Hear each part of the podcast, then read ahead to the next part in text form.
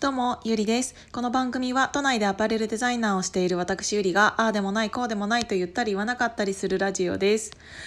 やっぱりあれですねっていうか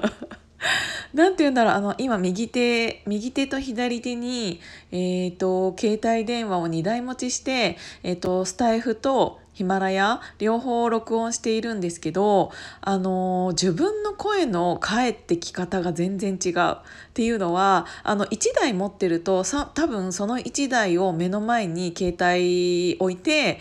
っていうか持ってそのまま配信しているんだけど、今右手と左手で V の字みたいな感じになって録音しているから、自分の声が反射して返ってくるみたいで、なんかね、いつも聞いている自分の声とは違くて、またこれ新しい発見ですね聞いてる方は何のこっちゃわからないかもしれないんだけど、やっぱりなんかこんなにも何かに物が反射して返ってくる声ってこんなにも違うんだなっていうのを今改めて感じました。全然そういう話を喋ろうと思ってたわけじゃないんだけどね。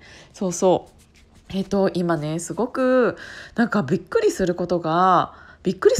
あったんだけど、ご飯屋さんに行って今帰ってきたんです。でその途中で駐車場がうちの周りって結構多いんですけど、駐車場の値段とかをね見るのが私結構好きで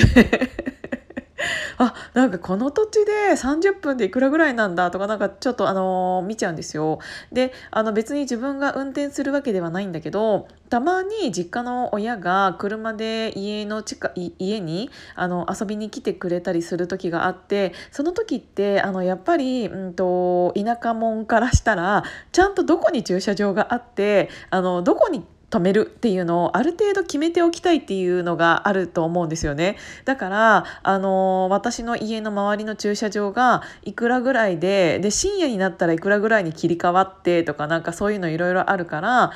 前はお散歩しながら調べたりとかしてたんだけど、たまたま今ね通ったところで気づいたんだけど、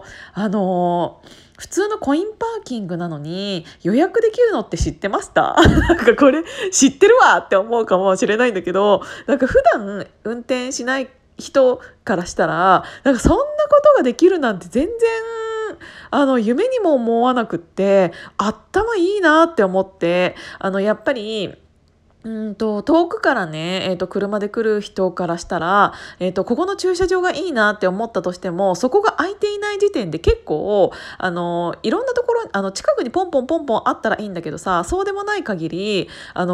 すごく気にするところだと思うんですよね。ただ止めれる駐車場が予約できているってなると、もう安心感が全然違うと思うので、なんかそれをコインパーキングで予約できるってなったらめちゃめちゃありがたいなと思って、だからすごく今はこんなこともできるんだとか思ってすごく感心した。ただそれ以上私が調べてないのは予約できるということはよ、予約してその時間までの間にもしかしたら、売り上がっていたであろう時間もう他の車が止められない可能性も出てきますよね。っていうことはちょっと割高なのかなとか思ったり、なんかそういうのも考えて今ちょっと調べようかなって思ったんだけど、なんかいろいろね意外といろいろ出てきちゃったから、ちょっとめんどくさくてそれは調べられなかった調べることをしなかったんだけど、でもなんかすごいアイデアだなって思った。なんかでどうやって予約するんだろうって思ったら、普通に QR コードを読み取ってアプリでヒュンみたいな感じだったんだけど、それで事前にお金を、支払いもできるらしくって、でコーンが置いてあるのかな、予約したところには。一応なんか三井のリパークみたいなところを今見たら、コーンが置いてあるから、そのコーンが置いてあるところを、自分で予約した番号のところに入れてくださいねみたいな。で使用し終わったら、そのコーンをちゃんと戻してくださいみたいな感じだったの。なんかそういう、ローカルのことだけど、それができる、それだけでっていうのは、運転手側からしても、旅行とかね、これからなんか行くことも多くなるかもしれないんですけど、そういう人からしたらめちゃめちゃありがたいなって思いました。ただ、そのコーンが全部あるわけではないと思うし、そのコーンそもそも誰が立てかけたのっていうのをちょっと思ってて、なんか予約だけする、駐車場だったらいいけど、予約もできるしみたいな感じの、でも予約が入ってないところ時は入っちゃってもいいしみたいな感じの駐車場もあるじゃないですか。ってなった時にじゃあ、さっきまでは普通の車が止まってたけど15時以降は、うちの車が予約してますってなった時にコーンは誰が立てかけてくれんのとかちょっと思って、だからなんかそこら辺はちゃんと調べなきゃわからないんですけど、なんかいろいろあるなって思いました。なんか結構これってみんな知ってました？っていうのとってい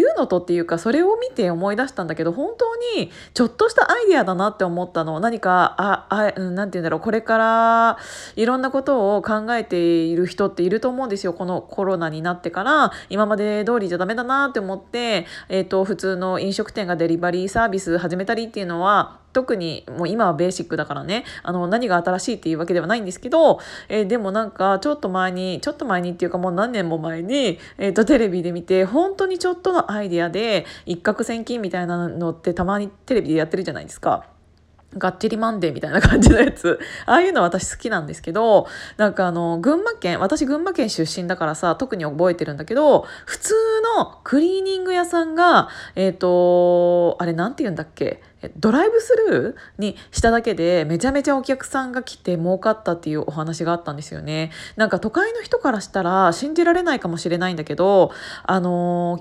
て本当に車から出るだけでめんどくさいって思う人ってすごく多いんですよ。で、ちょっとの時間でもなんか外に出たくないとか、あとやっぱり群馬県っていうのは、今はどうか知らないけど、私が、群馬に住んでいる頃は46都道府県の中で一番、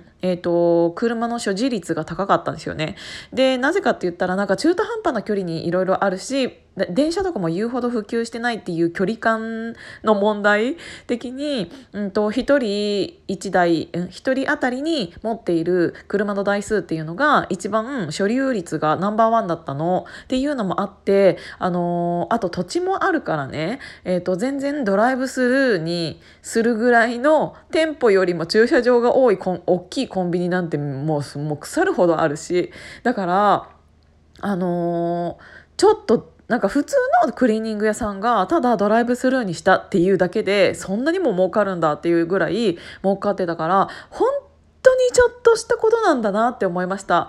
いきなり新しいこと、すんごい全部が新しいことをバーンってやるっていうよりも、今あることにちょっとだけプラスだったりとか、逆にちょっとだけマイナスすることによって、こんなにも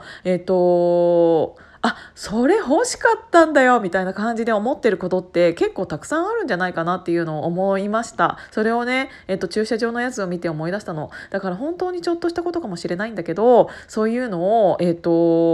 考えられるのって、何かいつでもね考えてる人とか、なんか急に降りてきたみたいな感じのやつとか、これとこれ組み合わせたらこれでいけんじゃねえかとか、いろいろあると思うので、なんかそういうのすごいなって思って感心してましたもしかしたら駐車場の話は知ってる方の方が多かったのかもしれないんだけど、普段私がね車乗らないので余計ちょっと感心してました。皆さん知ってましたか？ということで今日も、